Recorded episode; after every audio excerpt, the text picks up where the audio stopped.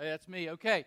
Uh, today we're talking about developing relationships, deepening relationships. And this particular headline caught my attention. Beautiful Indonesian house for sale comes with free wife. Now, I first, I, I, first time I read it, I, I, thought it comes with free Wi Fi, which is good. Um, all right, men, tell me what's wrong with this headline. There ain't no free wife. That is right. That's right. Just doesn't exist. Okay, this was an ad in uh, uh, Jakarta. Evidently, uh, this young lady uh, who is a single mother told her realtor, all you realtor ladies, uh, I know I have several realtors in our church, um, here's a new angle for you. She uh, was talking to her realtor and she said, I'd like to get married again.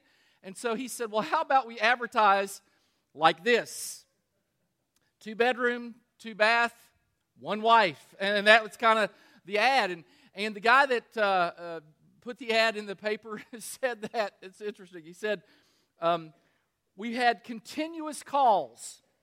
Now, the, the, one, the one stipulation, listen to the ad buyers who don't negotiate the price can uh, ask this young lady to, to marry them. But if you're cheap, uh, you don't get the wife. That's kind of the deal. So, and he did say, now understand, uh, you can buy the home without the wife. So that's possibility. Now, I, I bring this up because you, you have a lady who is looking for relationship, and some of us fit in that boat, and most of us have relationships, maybe not like this, but relationships are difficult, and sometimes they're most difficult with the people that we love. So today we're going to talk about how we deepen relationships. You'll recall if you were here last week, we kind of began this new series called Next. It's taken a, a bit from a book by a guy named Kerry Shook who talks about one month to live. And I think the title of the book is One Month to Live. And the question is asked, what would you do if you had, you know, if you had one month to live, what would you do? That, that's sort of the, the, the, the thought behind this entire series. And people were asked that question, and when they were, overwhelmingly, the response wasn't that they would go do adventurous things, although there's nothing wrong with doing adventurous things. Uh, the thought wasn't that they would go to beautiful places, although it's great to go to beautiful places. The number one response when asked the question, What would you do if you only had one month to live? was I would want to be with the people that I love. I'd want to develop those relationships. And so last week, the question was sort of how do I figure out what matters most? I want to live according to my passion. This week, the question is more this how do I deepen the relationships that matter most? Because the assumption is when, when you ask the question, what, what matters most to me, you're going to come to the conclusion relationships matter most to you. So if that's true, then what do we do to deepen relationships? And we kind of have our theme verse, and it's Psalm 90 12. Teach us to make the most of our time so that we may grow in wisdom. What a great prayer. Teach us to make the most of our time. So, real quick review. Last week we talked about the big picture is I want to determine to live my life with passion. Uh, there was a me piece. I've got to define my one month values. What, what matters most to me? Uh, the God piece, uh, I need to depend on God's power because I'm not going to be able to pull this off on my own. That, that's sort of the, the whole gist of what we talked about last week. Now, I'm not going to ask how many people actually made a one month list. I know my powers of uh, persuasion are pretty, uh, pretty pronounced, and I know most of you did this, and probably 95% of you went home immediately on Sunday afternoon. Uh, you jettisoned your nap because you're like, man, preacher wants me to make a list. I know that's most of you, and I don't want to embarrass the other people that didn't do it, so I'm not going to ask how many people made a list, but at least mentally, let's hope that we made a list of, like, these are the things that really are important to me. Um, my, my aunt died about, I don't know, um, three, four months ago. I had the privilege of, of conducting her funeral back in Kentucky. Um, if you're from Kentucky, the thing most of us have a passion about is Kentucky basketball. We love Kentucky basketball. It's kind of a big deal for us. And people get buried. Uh, they're in their caskets in their Kentucky sweatsuits. Uh, it's just how it is. I know here it's you know football, and you have Clemson in South Carolina, and and there are big debates about all that. And, and we're passionate about our sports. In Kentucky, we're passionate about our sports too. It's just a different sport. Um, we can't be passionate about football. Have you seen us play? Uh, so really, it doesn't help us. So we wait for we kind of endure football to get to basketball season. My my aunt was old school, loved the basketball, but here's what happened when she got ill at the end of her life. It didn't really matter to her. I, it was kind of it was interesting and odd and sort of uh, eye opening because the thing that she had sort of been passionate about a lot of her life was Kentucky basketball, like many Kentucky people. But at the end of her life, she just wanted to be around her grandkids. It's kind of, I want my grandkids around. I want to be around my, my daughters, that sort of thing. And so when we think through, if I had one month to live, what would I do? Um, most of us go to the place of, I'd really want to develop or to enhance or to be around the people that I love. Today we're going to look at a, a really kind of obscure book in the Bible. It's Philemon. If you want to turn there, it's kind of in the back of the New Testament. It's a, a personal letter uh, written by a guy named Paul to a guy named Philemon. Now, Philemon had a, a church in his home, evidently. Um, by the way, it's 25 verses long. The whole book is 25 verses long. You know, like Romans is forever, and you know John is forever. Philemon's 25 verses. And it's a personal letter to a guy named Philemon who has a church in his home who's a slaveholder. Understand the culture. That was just part of the culture. And a lot of times, slaveholders, you as a, a businessman might own slaves because it would give you the opportunity to hire people that would do things, hire them. You'd buy them to do things you couldn't do. A lot of times, these slaves were people who came from other countries. A country would be overtaken by another country, and and they would carry uh, the more educated people into back with them. And so many times a slave would be better educated than the person that owned them. It's kind of that culture. And so you would hire somebody to be an accountant for you, or you would, you would buy them to be an accountant for you, or you'd buy them to be um, a manager of your home, that sort of thing. All right, so Philemon is the owner. He's not only a churchman, but he has a church in his home. Evidently, it's a nice church, but he also owns slaves at least one slave, a guy named Onesimus. Now, the background of this story is Onesimus, um, he escapes, he runs away. And as in most cultures, a runaway slave is, has no rights. And uh, so if he were caught, he would be imprisoned, uh, he would be beaten, um, he could easily be executed. So this is, this is the environment where Paul writes this letter. Okay. So he writes to Philemon, his friend, by the way. Let's just look at it. Paul writes, When I remember you, Philemon, in my prayer, uh, prayers, I always thank God because I hear of your love for all the saints and your faith toward the Lord Jesus Christ. Uh, very personal. I, I hear about you. Um, word, word on the street is uh, you're doing well uh, by people, and that's great. And then he goes on. For this reason, though I am bold enough in Christ to command you to do your duty. Paul is sort of like the bishop. He has some pastoral authority in the life of, um, of Philemon. He, he could make him, what he's saying, I can make you do, I could order you to do what you need to do. I could make you do your duty, is what he says. Yet, I would rather appeal to you on the basis of love. And I, Paul, do this as an old man and now also as a prisoner of Christ Jesus. And many people believe Paul is writing this letter from prison. I'm appealing to you for my child, Onesimus. Now, I want you to understand how beautiful that is. Um, he, this is, this is what we speculate happened. Onesimus escaped the home of Philemon. He goes to a place where Paul is preaching. Paul is preaching, and Onesimus becomes a follower of Christ. And he begins to help Paul as a follower of Christ in his imprisonment. Uh, in that day, you have to think about prison differently as well. Uh, prison wasn't, you know, a place where the government paid for you. You had to supply your own uh, food. You had to meet your own needs. You were incarcerated. You were chained up, but you had to provide for yourself. And so Paul would have people that would help him, and Onesimus became one of these people that would help him. So he said, I'm appealing to you for my child Onesimus. I mean, it's just like this, they have a, a love for one another, whose father I have become during my imprisonment. He likely became a follower of Christ, Onesimus did, under the preaching of Paul. Now, next couple verses. I am sending him back to you. Uh, time out. Time out. If you're a runaway slave, where's the one place you do not want to go? Back. I can't, I can I, I sort of picture this in my mind. Paul saying, Onesimus, come in here. I've got an idea. And Onesimus, you know, been helping him. He's like, okay, here's what I think you should do.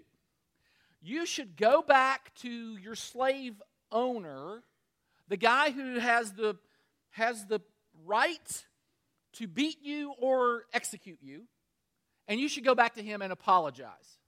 I am sending him back to you. All right. As a pastor, Paul had to know that this was going to go okay. I mean, nobody wants to set anybody up for failure. As a coach, you don't want to set up your, your, you know, your, uh, your players to fail. Paul certainly must have known that Philemon was going to be okay with this. But I'm, going to, I'm sending him back to you. I want to keep him with me so that he might help me, uh, be a service to me here in your place during my imprisonment for the gospel, but I prefer to do nothing without your consent. I, am sending him back to you. I'd, I'd really like to keep him. He's a pretty good help to me. He's great to have around, but I don't want to do that without asking you first. I don't want to do that without your permission. I could write you and send it with someone else, but Onesimus needs to confront you. You need to confront Onesimus. You got, look, the Bible talks about this a lot. Here's the problem with texting and writing and, and those kind of things. Jesus said, if you have conflict with one another, go to them face to face. Paul is simply living out what Jesus taught. Put them in the same room together so they can work out their disagreement. Now, Philemon had really nothing to risk here other than his reputation, which is a big deal. All right, let's go on. So, if you consider me your partner, I'm sending him back. I want you to send him back to me. I want you to forgive him, and then I want you to send him back to me. If you consider me your partner, welcome him as you'd welcome me. If he's wronged you in any way, he, he ran away. If he's wronged you in any way, well, you know he's wronged him in, in a way. He ran away. It, it's kind of funny. If he's wronged you in any way or owes you anything, like the money that you bought him with, charge that to my account. I, Paul, am writing this with my own hand, and I'll repay it. Here's what I, have discovered in life everybody makes mistakes, and everybody needs forgiveness. And Paul was saying, I need you, Philemon, as leader in a church to offer forgiveness to someone who has done you a grievous wrong. I mean, it's a, it's a big deal. What, what Onesimus did wasn't simply unimportant, it was really important. Everybody makes mistakes, and everybody needs forgiveness. And Paul was saying to Philemon, You need, as a follower of Christ, to forgive. I read a really interesting story. This is a guy named Val Peterson, this fellow on the left. He passed away in 2012 um, in July, and he, he knew he was dying, and so he wrote his own obituary. And it went viral. I don't know if you read it, but I'm going to read it to you because it's really, really interesting. So, this is what he writes his own obituary. So, he dies, and they put this in the newspaper. Now that I have gone to my reward, I have confessions and things I should now say. As it turns out, I am the guy who stole the safe from the Motor View drive in back in June 1971, 40 years ago. I could have left that unsaid, but I wanted to get it off my chest. Also, I'm not really a PhD. This is great, by the way. This is going to make you think about every doctor you've ever been to. I, am not a PhD. What happened was that the day I went to pay off my college student loan at the University of Utah, the girl working there behind the desk put my receipt in the wrong stack. Two weeks later, a PhD diploma came in the mail. I didn't even graduate. I didn't even graduate college, much less PhD. That's after the master's and the, the, the next thing. Um, I only went for three years. In fact, uh, I never did learn what the letters PhD even stand for. That, that's where you. For all of you electrical engineers I have worked with, I'm sorry. But you have to admit, my designs always work very well and were well engineered, and I always made you laugh at work. To Disneyland. You can now throw away that banned for life file you have on me. Uh, I'm not a problem anymore. And SeaWorld, San Diego, too, if you read this. That, that was his obituary. There's a, a, a verse that says, Oh, what joy for those whose disobedience is forgiven. I mean, the guy needed to confess, and so he confessed. And with Paul and Onesimus, everybody makes mistakes, everybody needs forgiveness. And it's really awesome if somebody will take up for you. Called an advocate. If somebody will advocate for you. And Paul, on behalf of Onesimus, was saying, I Onesimus is my friend. He, he is my child in Christ. Whatever he owes, whatever punishment he deserves, I'll take it.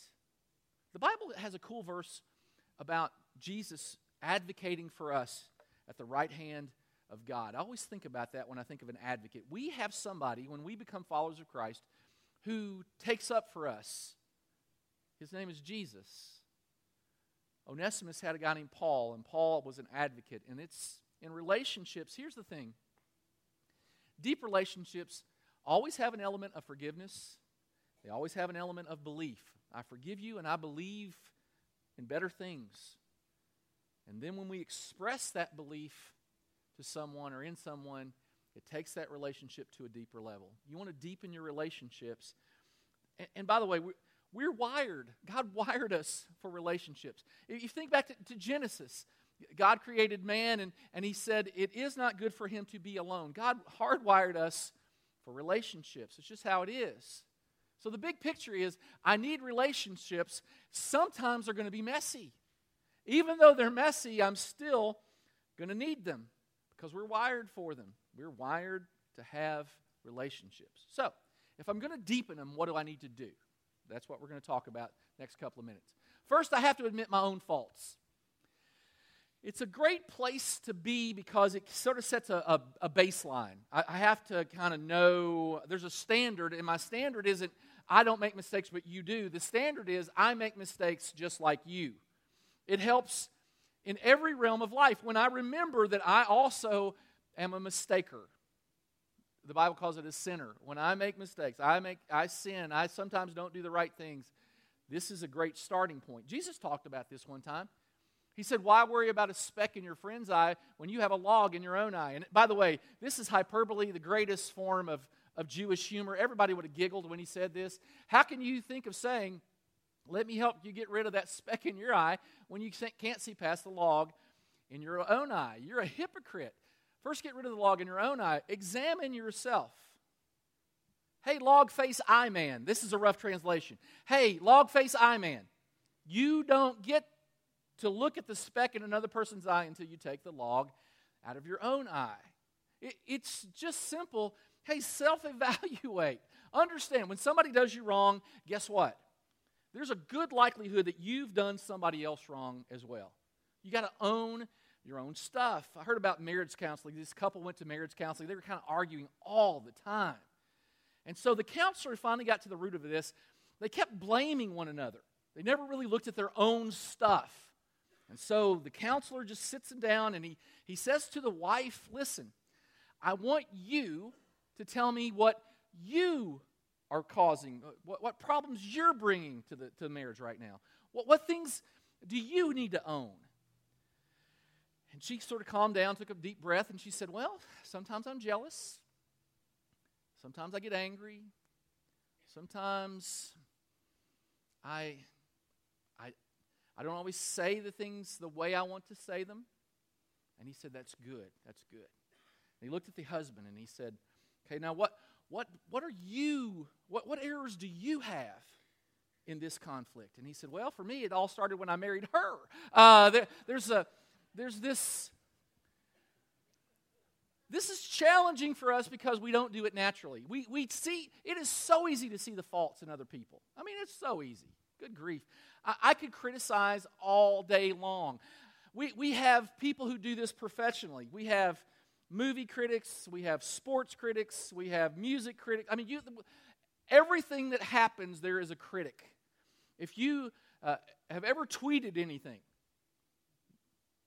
every tweet can be misunderstood, misinterpreted. Uh, one of the most fun things to do is look at a tweet and you go, oh, somebody, I bet somebody took that wrong, and then look at the responses. Because guess what? Somebody took that wrong. We, are critical. We live in a hypercritical society. If, if, there's one thing, if we get nothing else today, th- then to understand, I've got to admit my own faults. In relationships, it is so, for relational health, it is so important that I start with I make mistakes too. I make a lot of mistakes too. The, the second thing is, I've got to determine who significant people are. If I had one month to live, now, if I had one month to live, this isn't your Christmas card list. This isn't everybody that are, are your Facebook friends. Just confession time. Does anybody have Facebook friends you have no idea who they are? Anybody? How, why do we do that? I, I look at people, I look at these things that come up on my Facebook post, and I'm like, I don't even know them. I don't know how I know them. And then so I'll think, well, I'll look, I'll look at their page. You know, they have that personal page, and I'll try to figure out how I know them. I've got people, I have no idea how I know them. Uh, it's really kind of bad, and, um, and, and I don't know what to do about it because, I mean, I don't want to unfriend them. That seems kind of unfriendly. Uh, so I don't exactly know what to do. Um, and they'll comment on stuff. Like I'll go on a hike and they'll, they'll write on there, uh, oh, that's beautiful. I remember when we did that once. I'm like, really? Because I don't know who you are. Uh, that really feels bad. Sorry about that. So, this isn't those people uh, that when you're trying to figure out who are significant in my. Think of your funeral. Who's on the first couple rows? Those are the significant people in your life. And, and these are the ones you want to develop deeper relationships with. This is it's a short list, right? Now, there are people, if you had one month to live, that you'd want to have a conversation with, right? I've got two sisters. I'd want to have a conversation with both my sisters. I want to have a conversation with my mother. I've got friends. I'd want to have a conversation with my friends. I just changed phone numbers. So I've got the task of sending everybody a text that says, hey, I changed my phone number. Now, some people I've already done and some people I haven't done yet. Why is that? Because some people are closer to me than other people. I'll get to all of them, probably or I won't. Uh, I, I don't know exactly. But it's the people that you contact first when you change your phone number that we're talking about here. To say, I want to be in relationship. I, I want to know how, you, how you're doing. J- Jesus modeled this. Look, we see stories about, it, it, talks about multitudes of people being around Jesus. He fed the 5,000 that one time. 5,000 is a lot of people, and that was just the men. There were lots of people around. Jesus taught to huge crowds. Sermon on the Mount, huge crowds. And yet, he had 12 disciples. He had guys that he hung out with. Of his 12 disciples, he had three sort of favorites Peter, James, and John. They were kind of the guys he hung out with. Of the 12, they were kind of his closest friends. We, we sort of know that John was his best friend. There, it's just how it works. Now, don't misunderstand this to, to think, well, Jesus loves some people better than others. It has nothing to do with that. You're just going to have an inner circle of friends. You're going to have a group of people that are closer to you than others. This is who, these are your significant people that you want to make sure you have a relationship with, that you develop that relationship. And, and I would dare say, let them know. You might say, well, they know. Well, maybe, maybe they need to know again. Today is my sister's birthday, my, my middle sister. She's older than me. They're all older than me. Um, uh, I can't even tell you her age, but it's right after 59. And uh, her birthday's today. And um, I'll call her today, but, you know, I talk to her several times a year because, and when I go home, I make sure to go see her. And that's a, that's a relationship you want to maintain. So you figure out uh, who's significant in my life. The third thing is, I let the people I, meaning, I have meaningful relationships know it. I got to let them know that I love them. Now, here's what's really, really tough. This is tough. What if somebody is meaningful to you and you maybe don't agree with them or you can't affirm everything they're doing and it's tough because they take that as not love and you want to be marked as somebody that loves and you want them to know that you love them even though you don't agree with them this is tough.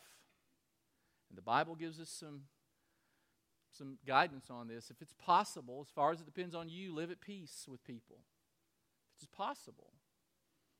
I mean you have to live according to your convictions. You have to live according to what you know the bible teaches sometimes it makes it very difficult in family situations and so you let them know you love them and hopefully, if something, you know, crisis happens, they'll know you love them.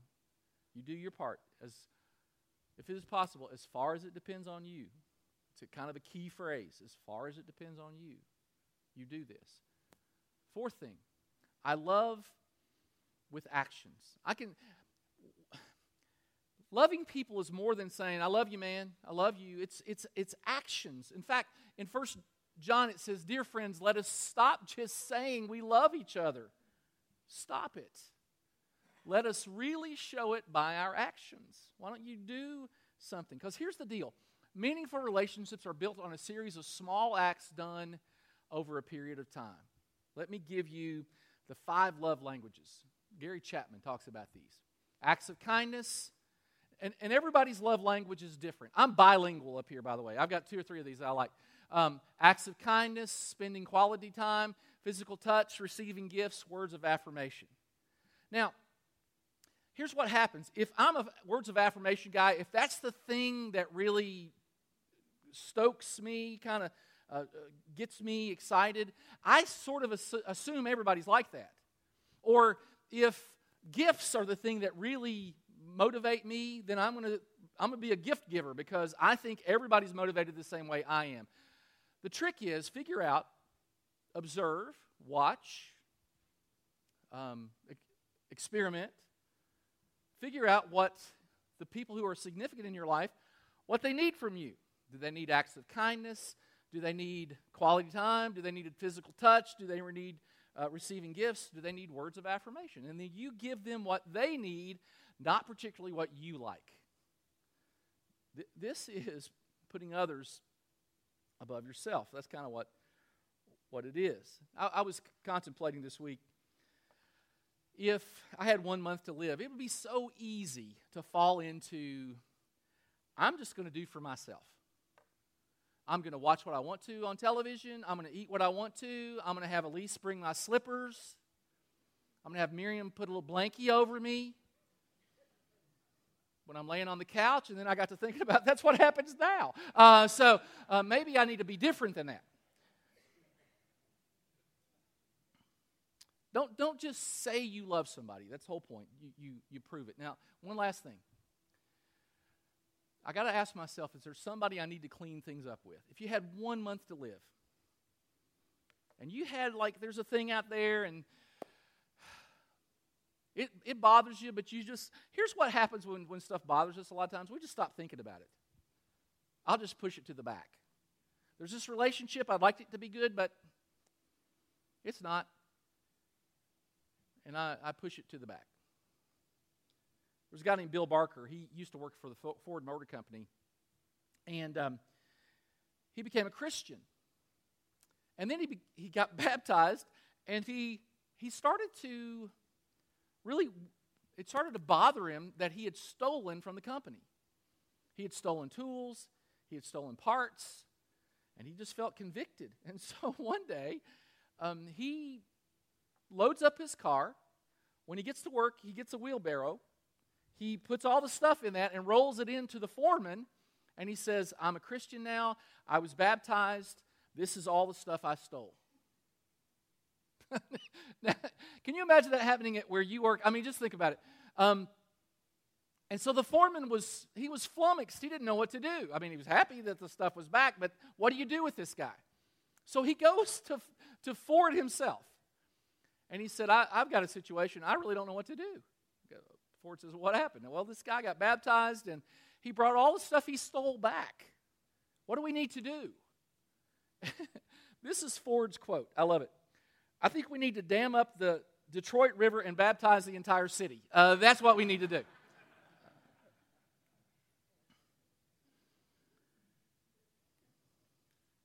If, if there's a grievance with somebody and, and, and they're a close friend, uh, you know, it's funny. I, I, I taught this before several years ago.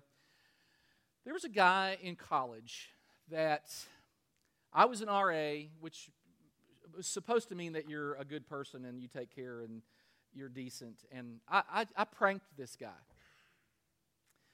And it was fun, but wrong. It was wrong. It was wrong. Felt good at the time, but it was wrong. And um, I never apologized. Now, this is when I was in college. This guy, he's a, he's a preacher now, and I'm a preacher, and I hadn't talked to him forever. But it was bothering me. This is kind of a goofy illustration, but I'm going to tell you anyway. I found him on Facebook because you can find anybody on Facebook, and um, I, I, sent him a, a private message. Hey, man, you may not even remember this. Guess what? He remembered. He remembered. I said, I'm, I'm sorry I did that. I, I was in a position of authority, and I, I, I was just, I'm, i was goofy. I, I was just goofing off, and I made a mistake there. And I, if I had that to do over again, I wouldn't do it. And I apologize, and I ask that you forgive me. Now, he was so gracious. I understand he didn't have to be, but he was so gracious, and he said, "Oh man, that was that was a long time ago, and we're older now, and it's okay." He was good to me, but there are times when you just have to make things you have to make things right if, if you were, I wear my watch on my left hand because that's what normal sane people do, but I know some of you wear it on your right hand. If you were to switch it, let's say you switched your watch, or you, you have a, a stud in your nose, I know some of you have that, and you change nostril. You know, I know that could happen. I think it's possible. Maybe. I don't um, or you have your ring and you want to put it on the. If, if you were to, or you wear your shoes on the wrong feet, Some of you may do that too. Uh, if this feels super weird, sometimes you have to be uncomfortable. And today's message might, there might be some discomfort to this message. Oh man, I, I need to let the people I love know that I love them. I need to get some things right that maybe I've kind of forgotten for a while. See, the bottom line is we who follow Christ want to be characterized by love. It, it's, Jesus said, This is how they'll know you're my disciples if you love one another. You'll be characterized by love. This is kind of where God wants us to be, is known that we, for our love for people. So the, the God piece is I can love because I've been forgiven. This is sort of the, the founding point. In, in our culture, we have a slogan forgive and forget. But really, the Bible tells us forgive and remember. You must make allowances for other people's faults and forgive the person who offends you. Remember, the Lord forgave you. So you forgive others. If last week's message was live like you're dying, then this week's message is love like you're forgiven. Because you're forgiven, and because you're forgiven, you can love and you can forgive. Now, we, we really, this is bothering me. We really don't know what happened with Philemon. Uh, we don't know if he forgave, although scholars speculate if he hadn't forgiven, that we wouldn't have the letter. It was addressed not only just to Philemon, but also to the church that meets in his home. And so it's likely that Philemon uh, greeted Onesimus with the kindness and forgiveness that Paul encouraged. But the people with whom we have significant relationships need to know a couple of things. I'm going to be quick to love you. I'm going to be quick to believe in you. I'm going to be quick to forgive you. I, I talk about it sometimes. I'll, I'll i have a little expression I, am for you. I, I, want you to succeed. Uh, succeed. I, I'm for you. I love you and I believe in you, and if I need to forgive you, I forgive you, and I'm for you. Because we've been forgiven much, and we have the opportunity to forgive much. This is, this is the whole gospel. This is who we are as followers of Christ. We're quick to forgive, we're quick to believe, and we're quick to love, because that's what Christianity looks like in practice. So most people believe Philemon did that because he was a leader, and this is what he should do. Father, we thank you for um, a difficult message today that relationships matter to us and we need to take, um, we need to be intentional about making them great, about deepening them. Thank you for guidance in that today, and we pray, Lord, that we would live like we're forgiven, that we would forgive like we're forgiven, that we would love like we're forgiven that we would treat people the way we want to be treated. We pray it in Jesus' name. Amen.